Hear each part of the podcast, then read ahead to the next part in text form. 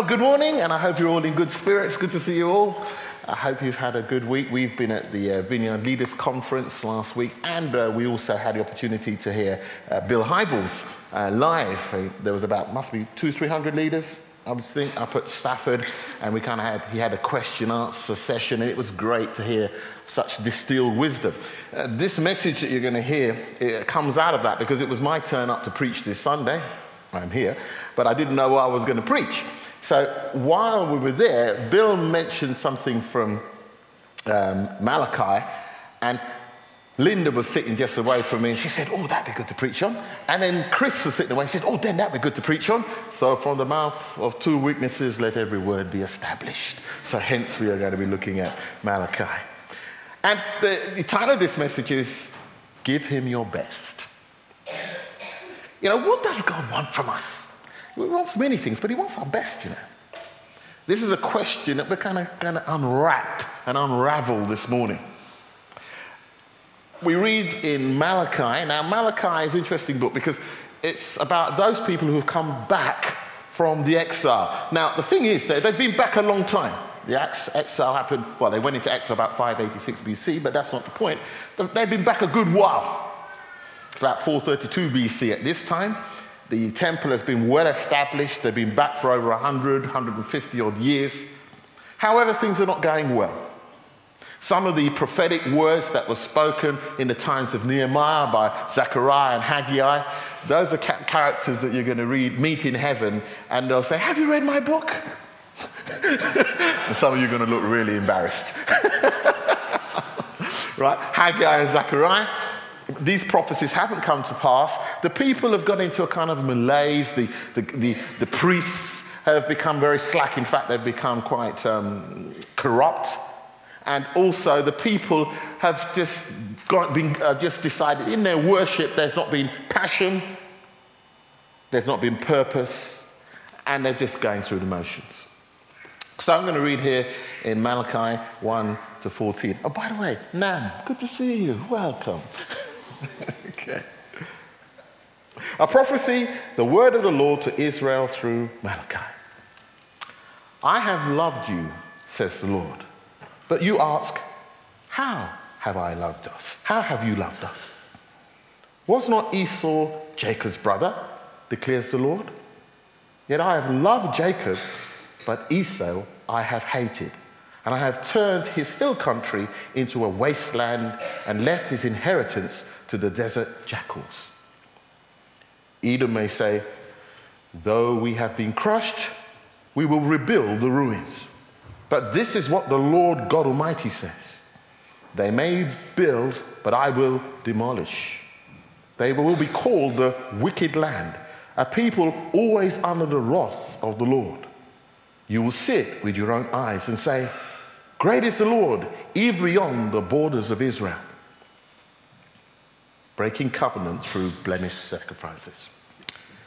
A son honors his father, and a slave his master. If I am a father, where is the honor due me? If I am a master, where is the respect due me? Says the Lord Almighty. It is your priest who show contempt for my name. But I, you ask, how have we shown contempt for your name? By offering defiled food on my altar. But you ask, how have we defiled you? By saying that the Lord's table is contemptible when you offer blind animals for sacrifice. Is that not wrong? When you sacrifice a lame or diseased animal, is that not wrong? Try offering them to your governor. Would he be pleased with you? Would he accept you? Says the Lord Almighty. Now plead with God to be gracious to us. With such offerings from your hands, will he accept you? Says the Lord God Almighty. Oh, that one of you would shut the temple doors so that you would not light useless fires on my altar. I am not pleased with you, says the Lord Almighty. I will accept no offering from your hands. My name will be great among the nations, from where the sun rises to where it sets. In every place, incense and pure offerings will be brought to me. because my name will be great among the nations, says the Lord Almighty. But you profane it by saying, The Lord's temple is defiled. Its food is contemptible. And you say, What a burden. And you sniff at it contemptuously, says the Lord Almighty. When you bring injured, lame, or diseased animals and offer them as sacrifice, should I accept them from your hand? says the Lord. Cursed is the cheat who has an acceptable male in his flock and vows to give it, but then sacrifices a blemished animal to the Lord. For am I a great king, says the Lord Almighty, and my name is to be feared among the nations. Very salutary, isn't it? This is actually God, in a sense, complaining about his people. So, I'm going to take it from verse 6. A son honors his father, and a slave his master. If I am a father, where is the honor due me? If I am a master, where is the respect due me? Says the Lord Almighty. It is your priests who show contempt for my name. But you ask, How have we shown contempt for your name? Let's unpack this. See, what's happened is over a period of time, people, the people start to go through the motions of worship. They're doing it, but their hearts are somewhere else. In other words, when they come to worship, they're not engaging with God, they're actually disengaging with Him. And what they have is what we call a form of religion without the power. You see this uh, 2 Timothy 3 5. Paul warns about it. He said, Look, guys, be engaged. Otherwise, what you have is religion. Religion will never save you. Because if your heart's not engaged in it, when trouble comes, you just have words. You, it'll, be just, it'll be just knowledge. So, what's the first indictment that God has against his people? First one is where is my honor? And what was the response of the people? It was interesting. But you ask, how have we shown contempt for your name? What's happened is the people become insensitive.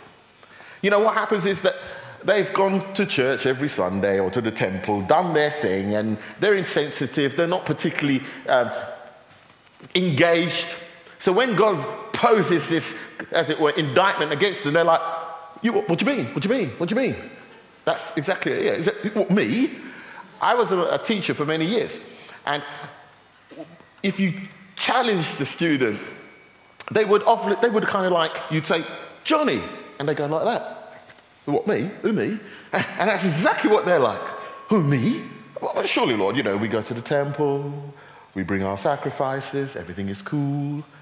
God said, no, it's not cool. I've seen your sacrifices. You see, the funny thing is, like, they thought that God couldn't see. Strange, isn't it? That they thought that, you know, if they brought a blemished sacrifice, somehow God wouldn't see it, like, he'd, like he could miss it. He says, How were they showing God disrespect? By offering defiled food on their altar. He said, and then, but even then, uh, the, the, the, audacity, God's trying to press the point. Look, man, you, you, you got defiled food. And they said, but, but, but, but, but you ask, how, how have we defiled you? So what's happening is they, they're entered into self-deception. Self-deception has happened here. They, they, they don't even recognize that what they're bringing is not right. This is a dangerous place. Because at one point they would have known. But over a period of time, They've recentered, recentered, recentered, recentered, recentered. So now they would call black white and white black.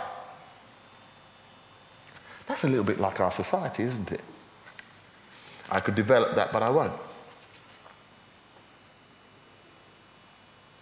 But saying that the Lord's table is contemptible when you offer blind animals to sacrifice, is this not wrong? the fact that God has to spell it out for them tells you the state that they are in.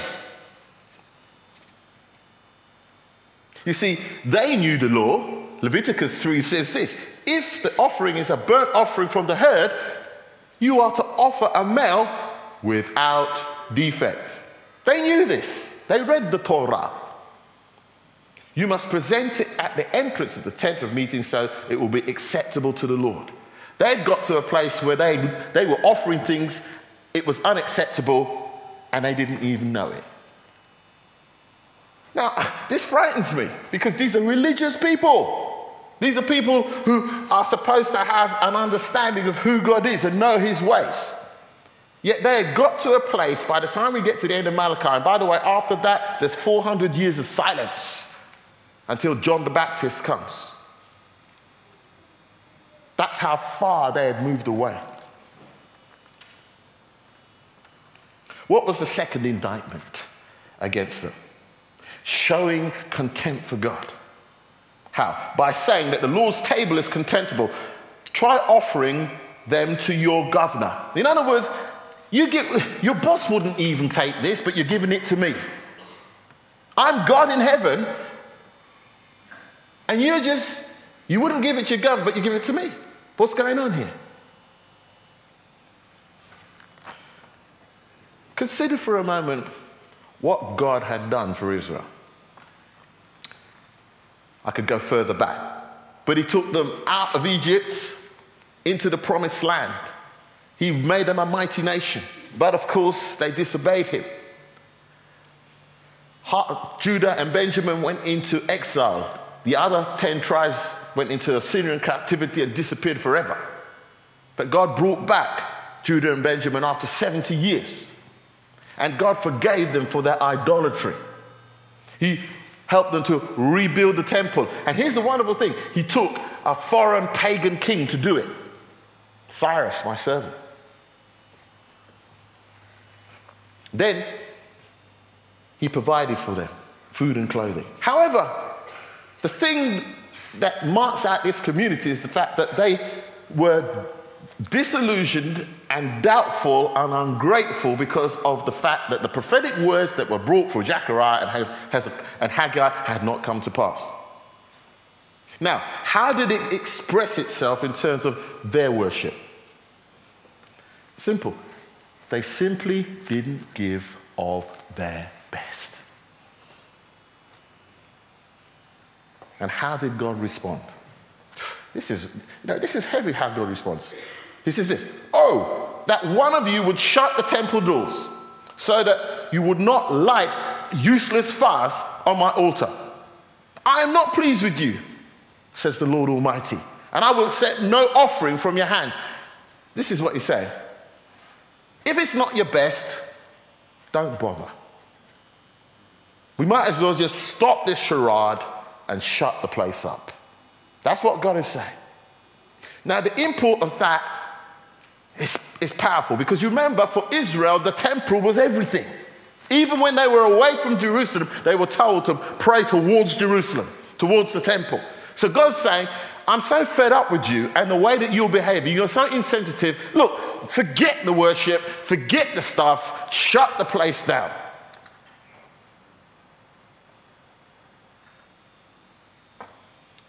What was the problem?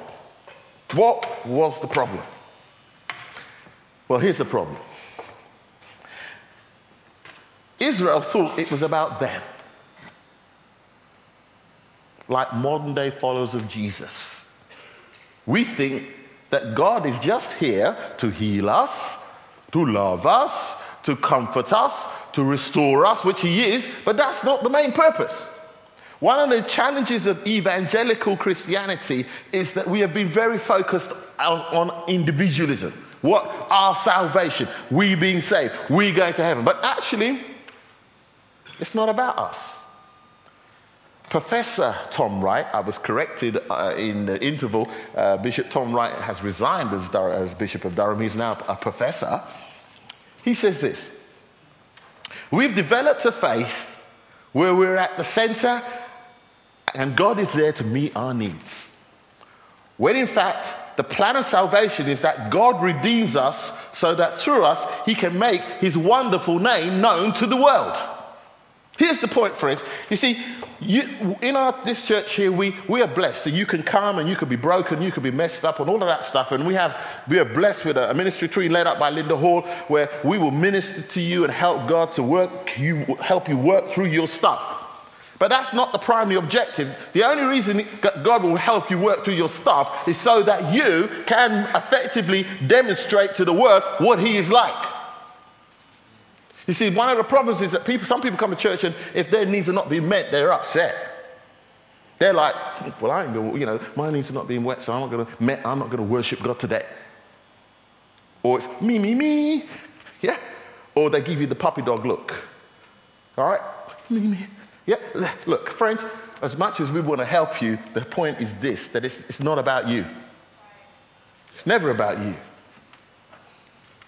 Christopher J. Wright, he's the former principal of the Christ for Nations College, in his book, and Chris gave me the book actually, The Mission of God, clearly reminds us that the grand narrative of the Bible is that God wants to make his name known to the nations on the earth through a redeemed community. That's always the plan. That's always been the plan.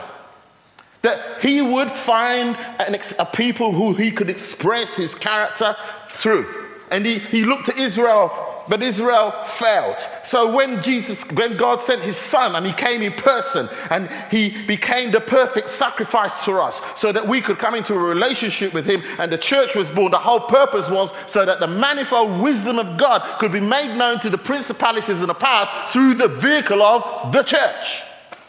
That's what it's about. So this is bigger than you or me. God wants to save you and heal you and help you to get through your stuff that I'm working through my stuff. But the whole point of it is so that ultimately he can demonstrate to the principalities and powers and all those people who are kinging it at the moment that he is God and he does it through his church.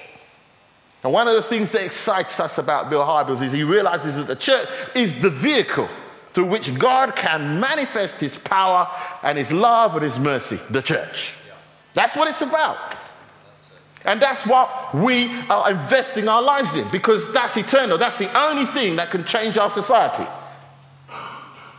And God uses people like you and me to do it. The church, the manifold wisdom of God, that He would take something that is despised by the world to be the very thing that can bring deliverance and salvation and change to nations. That's the way our God works. That's why it says in verse 11, My name will be great among the nations. In the midst of the disappointment, he actually declares what it's about. He does exactly the same thing if you look in Numbers chapter 14, verse 21. Moses sends the spies out into the land. They come back and bring an evil report, and God, in his disappointment, has to deal with those leaders. But in the midst of it, he says, As truly as I live, all the earth will be filled with my glory. In other words, one day there will be a generation of people who will rise up and demonstrate who I am to the world. So, in the midst of his judgment, in the midst of the disappointment, he declares his true aim that my name will be great among the nations, from where the sun rises to where it sets. In every place, incense and pure offerings will be brought to me, because my name will be great among the nations, says the Lord Almighty. You know, friends, we bring a blemished lamb when we choose not to serve because, because God has not moved in our lives the way that we would like Him to. These people were disappointed about the past. And we all have stuff, all have things that we're hoping that God will do. And some of us are disappointed over it because it hasn't happened yet and it's affecting the way that we bring our worship. In other words, we've got our hands in our pockets, metaphorically speaking, because God hasn't done what He's supposed to do for us. Like God was there for you. like you, you know, if God doesn't turn up. Well, if God doesn't turn up, so what? He's not here for you. Only He's here for a bigger purpose. And he has a plan, and maybe he's keeping you waiting for a purpose to see what's really in your heart. Second point when we become ungrateful for what he has done, and we can only focus on the things or issues that he's yet to fulfill. Ah, you see, one of the things when I'm reading this passage, what comes through is ungratefulness. You know, you, I'm grateful that I have a house. My wife is forever reminding me we've been in it 30 years. Oh, this needs changing, that needs changing. I said, look, I just thank God I've got a house and it's warm. And when I go through the door, you know, I'm thankful to God. Yes, I know this needs sorting out. Let's be thankful for what we have before we start moaning about what we haven't got. And if you find in your heart that you tend to focus on the things that you haven't got instead of the things that you have got and you don't give thanks, you're in a dangerous place. Because you see, when you come through the gates, Psalm 100, Chris mentioned it, enter his courts with what? Thanksgiving in your hearts. Oops. Enter his courts with praise. And what I usually say when I read it out, if I'm leading a service at a congregation, is, in other words, don't be miserable. you know, when you come into this course, don't be miserable. Leave the outside. Some of that's difficult because you see, we've had a tough week and things are not going well and the bank account's not looking good and we've had difficulties. And I'm not in any way decrying these things. We're all impacted by these things. But you see, the first marker, I think, of a Christian is that they are thankful. They are grateful for all that God has already done for them. First, through their son, Jesus. Through his son, Jesus. And they're thankful for the material blessings they have, for the, the, for the relational blessings that they have. Next point. When we live out of our past and fail to live out of the new identity that is provided for us in Christ Jesus. You see, we're not decrying the fact that we don't have issues. You know, I'm working through stuff, you're working through stuff. But you see, God has provided a new identity for you. And you can choose to live out the identity that has been given to you by other people you know, by friends and society, or you can choose to live out the identity that God has for you in Christ Jesus. Yes, you may be a doctor, and a lawyer, or a teacher, and all that. That's not who you are, that's just what you do. Who you are, first and foremost, is a son and a daughter of the living God. Thank you. That's who you are. That's who you always are. Because you can lose the job, you can uh, lose the status, you can lose the wife, you can lose the house. All of that stuff can happen, but you're still a son and you're still a daughter. And God's love is still on you. That's your identity. And if you walk in that way, then it's, it, and you know who you are in Christ, that you are loved, that you have his righteousness upon you, that he is for you, that he rejoices over you with singing, that he's giving you a robe of righteousness, and all of those things, then when you come through those gates, you're ready to worship God. You're not living out of what the world tells you you are or what your friends tell you are. You're living out of what God tells you you are. And who would you rather listen to? Or should listen to, would be honest, yeah? The most powerful person that we speak to is ourselves. Yeah? So, how can we give God our best? 1 Peter 2 9 and 10. I want to just bring some points out for you. This is where I wanted to get to. Because I want you to hear this in your spirit. I want you to, to get this. That you are, we the people of God, born not of will of blood of man, but of God, born of Jesus. We're a chosen people. There's a new ethnic race on the planet. Hallelujah. Yeah, not, they're, they're black and white and pink and yellow and, red and all of that. But we are chosen of God. You're not an accident. God looked down the corridors of time and he called Andrew Mills to be in his kingdom and his good wife. Yeah, it wasn't an accident. He planned it. He planned that you would be here. So you're chosen.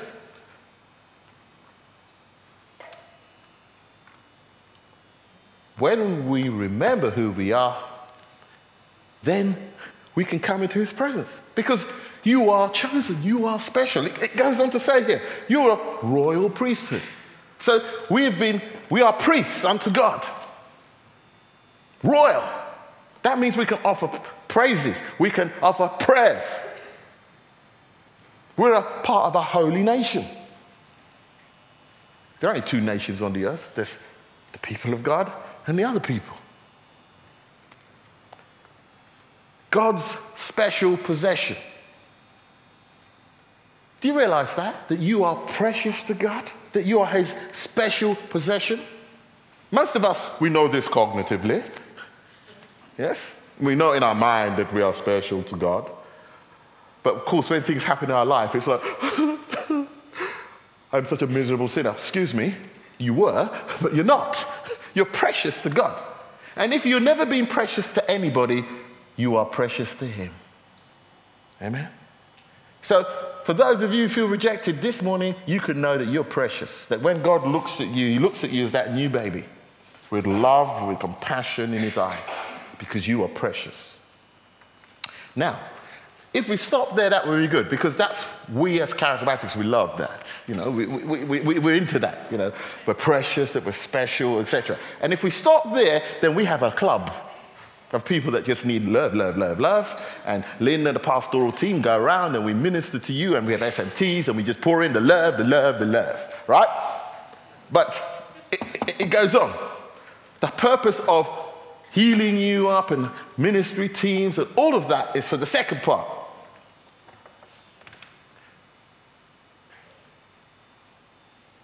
when we buy into his mission. Hear it, listen to this. This is what he says there.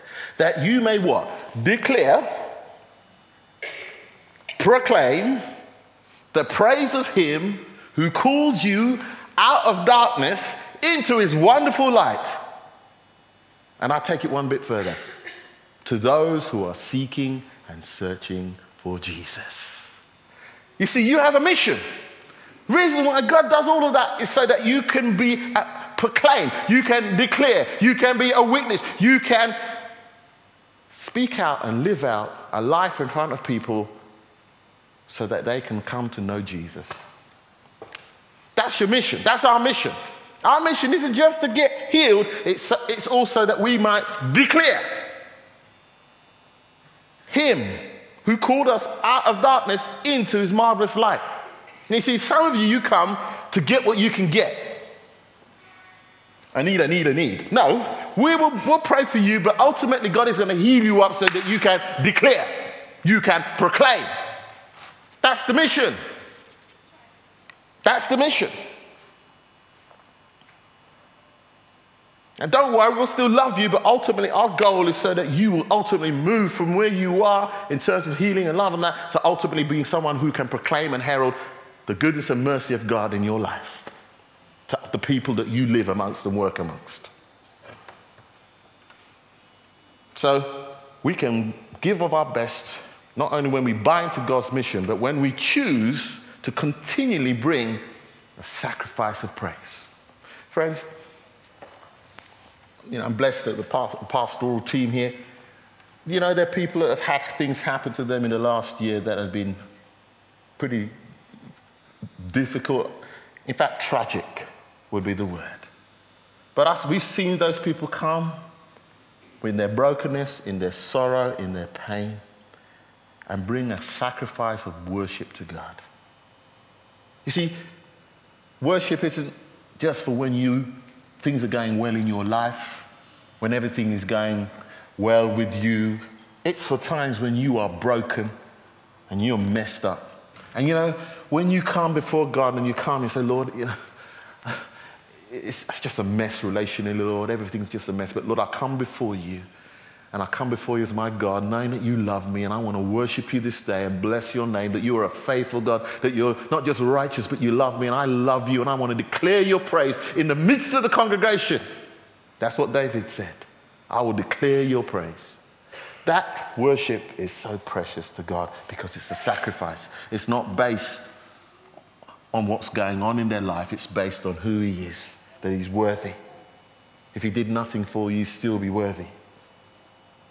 And that's what God calls us to. And when you come on a Sunday morning or when you, you know, to, or come together to worship, yes, all kind of stuff has happened to us. But God calls us to bring a sacrifice of praise into the house of the Lord. And it means that we worship God not based on how our week has been, but based on who He is and give him praise. And wonderful thing happens when that happens. When you do that, somehow God comes down into your situation and he lifts you up.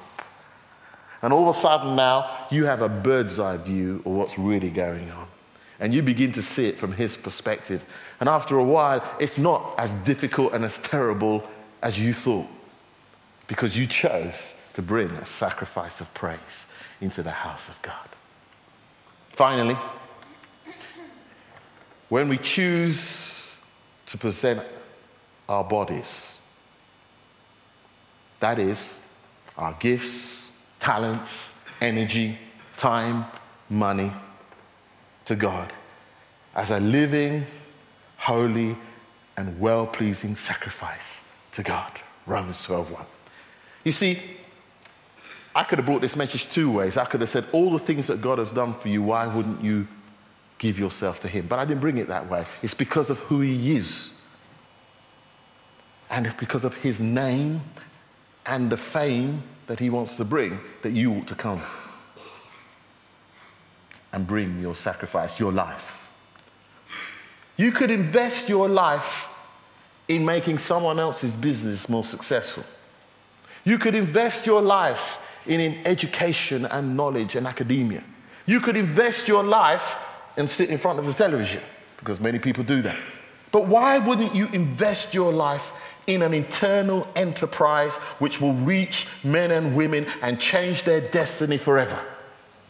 Amen? You see, you know, I was in a job for 14 years. That job has come to an end. But one of the things I realized while I was away during the week was that God didn't just get me out so I could just work forever making money that I needed. He wanted me to invest time in eternal, in eternity. And when I'm here, I'm investing in eternity. I will never know, Chris will never know, Richard will never know the lives that have been touched when we preach this stuff and it goes out on the podcast. We don't know. We'll only find out in eternity. You will never know how your life has impacted other people. When you give it to Him as a sacrifice, when you put Him first, when you seek first His kingdom, when you decide that when you come into the presence of God, you're going to serve, you're going to worship, you're going to give, and invest your time in eternity. And here's an interesting benefit it says that you, will, you are putting, you're developing your reward in heaven. Because Matthew 6, it says, Where your heart is, where will be your treasure. But I mustn't develop that. So, let's stand, shall we? In the presence of God. And let's, as a community, uh, the musicians, if they would please join us, and let's, as a community, decide that we're going to give God our best. That whatever we have, if it's two loaves, and five fishes, and that's all we have, we're going to bring it. And we're going to give of our time, our energy, and our money. money. We're going to give worship, even not based on how our life is going, but based on who He is, that He is God, that He is great among the nations. And here it is in every place, incense and pure offerings will be brought to me. In other words, when you worship God like that, it's incense and it's offerings to Him. because his name is great among the nations. Bring your best, friends, because yes, he deserves the best. And you know something? As we, as a, a community, look to move to the next level in terms of numbers and things that we're going to do, it's going to require that we give of our best. And God will help you wherever you are. Don't allow your past to stop you. Don't get angry with God because He hasn't done stuff for you. Just come and bring that sacrifice of worship and service to Him. Let's pray. Father, we bless you that you are a great King and you are a great God. We thank you, Lord, that your plan is that through your church, you would declare your greatness to the nations. And Father, we would ask you that you will help us as a people to give of our best, give of our time and our energy and our money for something greater than ourselves. That the world might know that our God is great, that He is merciful, that He is compassionate, that He is full of mercy. That we, Lord, might be the people through which you can move with love and power across this nation. Lord, help us. to bring our sacrifice of praise and service to you. Amen.